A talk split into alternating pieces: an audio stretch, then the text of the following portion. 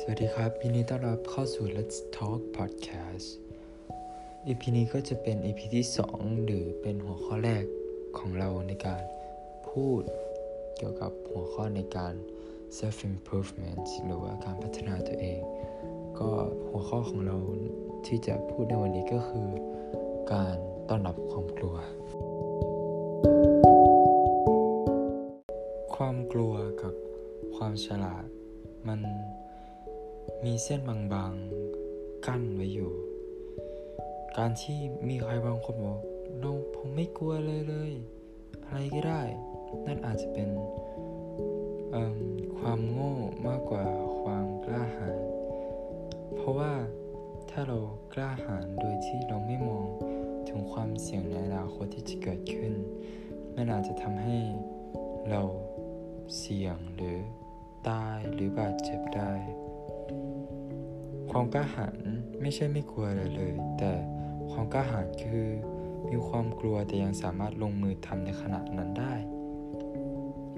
เเราอาจจะถูกสอนว่าให้ไม่ต้องกลัวเลยเลย แต่ความกลัวมันเป็นสัญชาตญาณของมนุษย์ที่เราทุกคนต้องมี เพราะอะไรเช่น ถ้าเกิดเราอยู่หน้ากับหมาที่กำลังไล่กัดเรา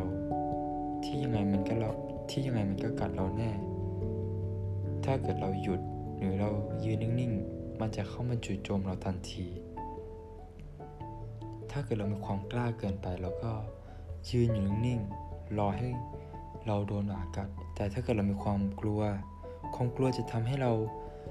วิ่งหนีดิ้นรนเอาตัวรอดได้ จากภัยที่กำลังจะเกิดขึ้น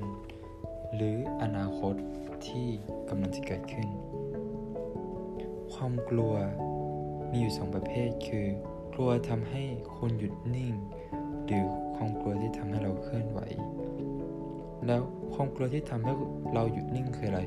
คือคุณคิดคิดวิเคราะห์จนไม่กล้าทำอะไรเลย และยิ่งเรานั่งคิด ยิ่งกลัว ความกลัวแบบนี้อาจจะฆ่าเราได้ และโอกาสที่จะเข้ามาคุณ 2. ความกลัวที่ทำให้เราเคลื่อนไหว ใช่ อย่างที่ผมยกตัวอย่างไปเช่นไปข้างต้นก็คือ เราโดนหมากำลังเรากำลังโดนหมาไล่กัดเรา เราก็ต้องวิ่งหนี นั่นคือความกลัวที่ทำให้เรารอด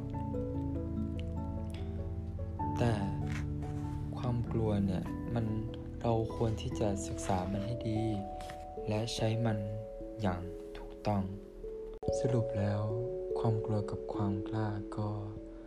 ไม่ต่างกันมาก แต่จงใช้มันให้เป็นทุกที่ทุกเวลา